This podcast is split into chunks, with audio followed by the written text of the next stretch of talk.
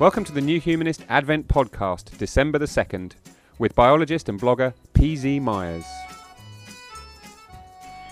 My name is P.Z. Myers, and if I were to have a celebration around some scientist around Christmas time, the, the obvious choice, the one that comes immediately to mind, is, is Isaac Newton.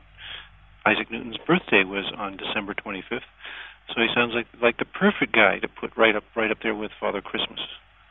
I'm not big on getting presents, but if I were, if I were to receive some some present that was a symbol of, of scientific progress or, or some sort of some sort, what I think I would go for is, um, you know, just as a token, is there are these these nice GloFish around. These are transgenic zebrafish that have been inoculated with genes that make them glow under the under a black light, uh, and I would get those just as uh, just because I, I think this is going to be the century of biotechnology, and they're em- emblematic of the kinds of small changes that we'll see that will grow into larger changes in the future.